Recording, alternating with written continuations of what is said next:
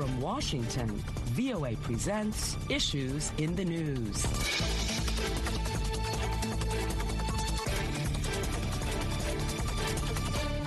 Hello and welcome to Issues in the News. I'm Kim Lewis, and joining me on the panel this week are VOA senior diplomatic correspondent Cindy Saine and VOA executive producer Steve Redisch. Welcome, Cindy and Steve. Thank you. Thanks for having us again. Well, here are the issues. President Joe Biden called for evidence to be gathered to put Russian leader Vladimir Putin on trial for war crimes related to his nation's invasion of Ukraine. Biden called Putin a war criminal on the heels of reports of mass killings of civilians by Russian controlled troops in the town of Bucha. Ukrainian President Volodymyr Zelensky called for a Nuremberg style tribunal to investigate and prosecute Russian war crimes. Zelensky's appearance before the UN Security Council follows Ukrainian claims that at least 300 civilians were tortured and killed in Bucha by Russian troops. Zelensky described the aftermath, which he said he saw firsthand, as a genocide and accused Russia of war crimes. The Ukrainian leader's remarks came before a U.S. led proposal to suspend Russia from the UN Human Rights Council. U.S. Ambassador Linda Thomas Greenfield introduced the proposal to the Security Council. EU diplomats are considering a ban on Russian coal, ceasing transactions with four key banks, and banning many Russian ships from EU ports. The U.S. is also set to impose additional sanctions against Russia. NATO allies are stepping up their support for Ukraine's right to defend itself. Hungary's authoritarian leader and longtime Russian ally Viktor Orban clinched a fourth consecutive term in power after a landslide election win that he touted as a rebuke of liberalism, the EU, and Ukraine's president. And here in the U.S., former President Barack Obama appeared alongside President Biden and Vice President Kamala Harris to deliver remarks on the Affordable Care Act and lowering health care costs for families. Obama's appearance comes at a time when Biden is struggling in the polls in the face of persistent inflation and the Russian invasion of Ukraine, which has caused ripple effects throughout the world. President Biden's Supreme Court nominee, Judge Ketanji Brown Jackson, is closer to becoming the first African American woman on the Supreme Court. The panel split 11 11 on Jackson's nomination, with all Democrats in support and all Republicans against. The deadlock forced Senate Majority Leader Chuck Schumer to invoke special procedures to advance Jackson's nomination. Those are the issues, and let's get started. Well, Cindy, the Russian invasion sparked renewed global outrage as horrific images emerged of bodies scattered across the streets. So Russia says these images are fake. What is being done to prove that these atrocities are actually happening?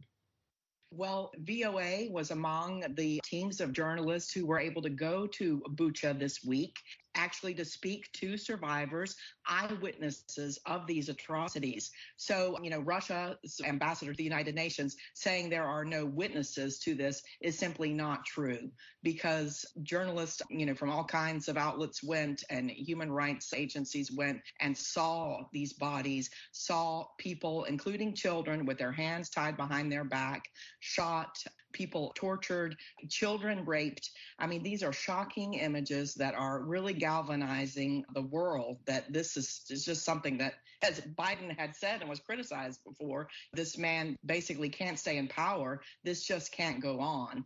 And Ukrainian President Zelensky has cautioned that it's not just Bucha. He says as Russian forces retreat from other areas and Ukrainian forces and outsiders are able to get to these towns, we're going to be seeing more of these same images. And in the city of Mariupol, which has just been pounded and pounded for weeks now, we are hearing reports that Russians are using uh, mobile crematoriums to destroy evidence, to burn the corpses of thousands of people who have been killed. And this is a very worrisome thing that they're trying to erase. They, they see that this global outrage over Bucha, and they may be trying to erase that in Mariupol.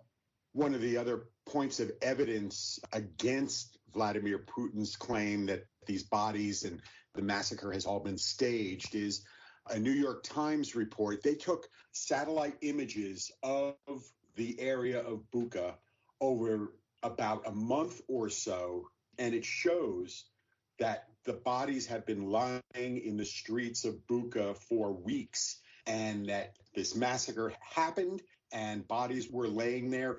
The satellite images are real evidence of these war crimes and refutes the propaganda that's coming out of the Kremlin. Also, NATO Secretary General Jens Stoltenberg said, quote, targeting and murdering civilians is a war crime. All the facts must be established and all those responsible for these atrocities must be brought to justice, unquote. So, in looking at this statement, how realistic is it that Putin and others alleged will ever face an international tribunal?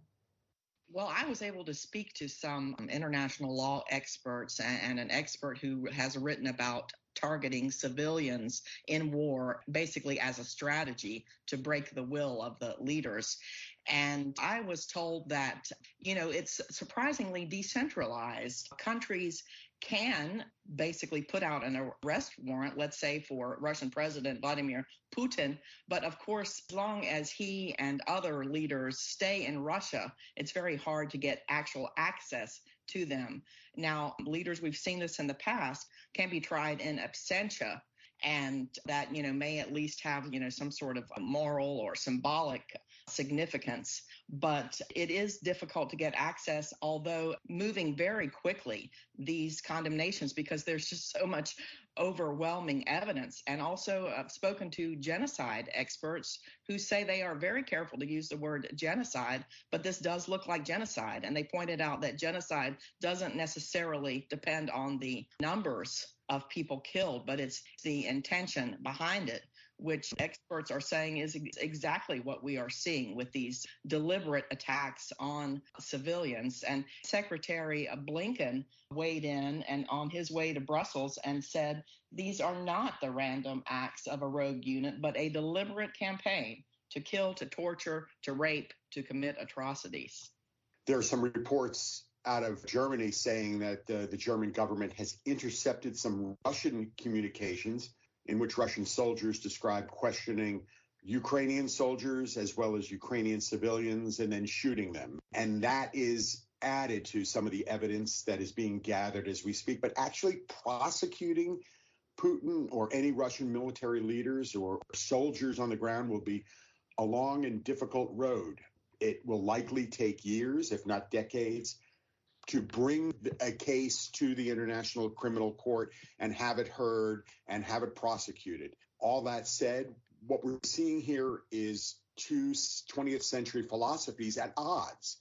The philosophy that war with Russia will bring on World War III and the use of nuclear weapons and the mutual destruction of countries and the people and the planet. And that is banging up against the philosophy of never again Never again will the world stand by and watch the extermination of groups of people like we saw in Nazi Germany in the 30s and the 40s. So those two philosophies are working against one another. And the result is we're seeing the kind of atrocities and massacres of civilians on the ground in Ukraine, the likes we haven't seen in years, although we've seen similar things in Syria and similar things in Iraq as ISIS tore its terrorist trail through the Middle East. So this is not new, but the question is, what is the world going to do to stand up to Putin? And that question still hasn't been really been answered. Also, the EU and the US are expected to announce further sanctions against Russia. Some of this is reportedly including the daughters of President Putin. So, if this is true, then what will this mean for Putin's daughters and how will it affect him? I think the effect of those kind of sanctions on people and persons, especially those who are close to Putin, are aimed at trying to ratchet up the pressure on him. That said, the daughters of President Putin are well taken care of by the Russian government. I'm not quite sure how much that will hurt both the Putin family and Russia at large. The real nut here to crack is Europe's dependent on Russian energy. And that is something both you know NATO countries, European Union countries are really trying to figure out and figure out how to cut themselves off from Russia energy and how to find affordable supplies to fill that breach. Right, I would agree. And as you said, Kim, at the beginning, now the EU is saying that they're going to stop buying Russian coal. But Ukrainian leaders are saying what we really need is an embargo from Europe on gas and oil, which is much more difficult for them because they are so highly dependent on that. But you have the Ukrainian foreign minister Kuleba saying, look, does it take a massacre like we are seeing in Bucha now? Is that what's necessary to shock countries into doing the right thing? And, you know, giving all this money for gas and oil to Russia every month. And Kuleba is basically saying, you know, at this foreign minister's meeting in Brussels, what Ukraine needs right now in the face of all this atrocity, we need weapons, weapons, and weapons. And he's like, okay, if you're saying, as Steve pointed out, you know, we don't want to interfere, get involved in this because it could be a third world war. He said, our civilians are suffering. We will do the fighting, but at least provide us the weapons that we need so that, you know, we can take care of this and that we can defeat Russia before this conflict goes into other countries. As long as Europe continues to bring in a quarter of its crude oil from Russia and nearly 40% of its natural gas from Russia, Russia is going to continue to have the kind of financing needed to carry on this war. Yes, you all have brought up some really good points with these energy sanctions within the EU. It's created a lot of tension and just an example of what you all are talking about. Uh, Lithuania, one of Ukraine's staunchest allies in the bloc, said the proposals were not really an adequate response to the horrors being discovered in Ukrainian towns. However, Poland and the Baltic states have been calling for a total ban on Russian fossil fuel exports, while Germany, which gets 55% of its gas from Russia, is concerned about unemployment and rocketing petrol prices. Austria is also seen as lukewarm on the plan. So you brought some really good points out on this issue. And how does something like this get resolved? I think what you're seeing as far as the concern among European nations is if they ban Russian energy and prices go up, it's going to create political instability. It's going to create political problems for the leaders of those countries. And what we might see is an emergence of a more nationalist type of politics throughout Europe. And European leaders fear that may be even more of a problem for Europe than what's going on in Ukraine.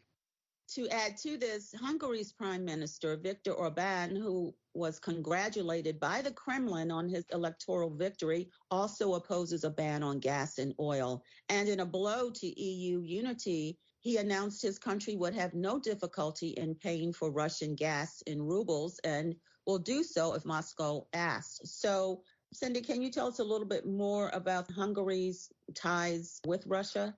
Well, you're right. It's interesting how Mr. Orban sort of changed his tone a bit right after being reelected in the landslide elections, where international observers say they were tilted towards his party. You know, they were not completely fair elections campaign regulations definitely favored him.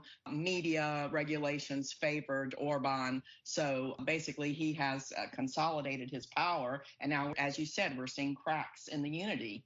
And he's saying he's completely fine with paying in rubles. And he's also uh, invited Putin for talks in Hungary, try to end the conflict. And Putin is already saying, oh, well, but there would be conditions I see some parallels with what's going on in Hungary with what's going on in the United States because Orban's party, you know, they're sort of much more popular in rural areas than they did better than in Budapest.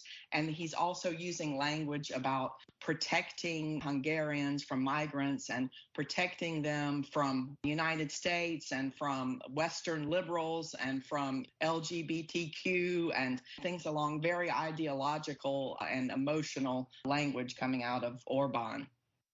In another aspect of this, U.S. Ambassador Linda Thomas Greenfield introduced a proposal to suspend Russia from the Human Rights Council. She said Russia's membership on the council hurts its credibility and, quote, undermines the entire UN and is just plain wrong, unquote. So, what effect is this further isolating Russia from the international community going to have on the people of Russia? That's a really good question and something that I'm not quite sure its effect on the people of Russia. We did hear from U.S. Ambassador to the UN Food Program, Cindy McCain, on efforts to keep the Russians from taking control of the UN food program. They were next in line to run that program. So there is an ongoing effort by the United States and other countries to keep Russia out of key positions in these international organizations, at least until the war in Ukraine can be solved and we can move on from that and figure out where the next course of this goes.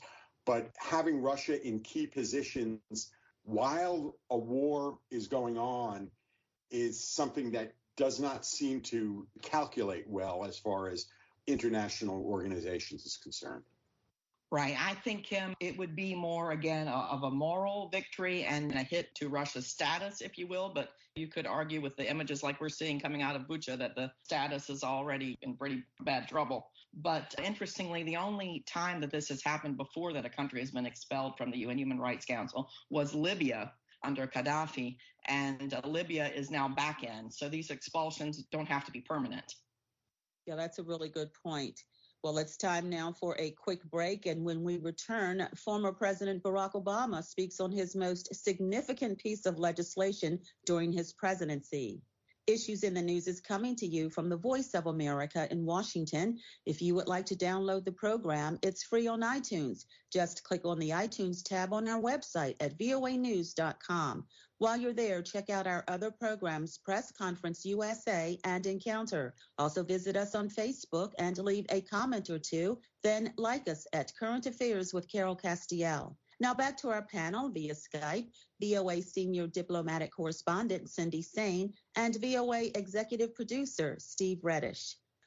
Well, former President Barack Obama made his first appearance at the White House since 2017, joining President Biden and Vice President Kamala Harris on the Affordable Care Act. From the historical perspective, how significant is it from Obama and Biden passing the law to Obama returning to celebrate how it's grown and now being protected under President Biden? It's significant politically. As you pointed out earlier, President Biden is suffering from a popularity loss in the last 18 months since he was elected president. We're now seven months almost to the day to election day here in the United States. And the president is not doing well in the polls. His party is not doing well in the polls. So what do you do? You hug and get close to the most popular person in your party. And that is still former President Barack Obama. As well, health care is one of the Democrats' signature issues. Voters give Democrats high marks, perhaps the highest marks that they give Democrats on handling health care.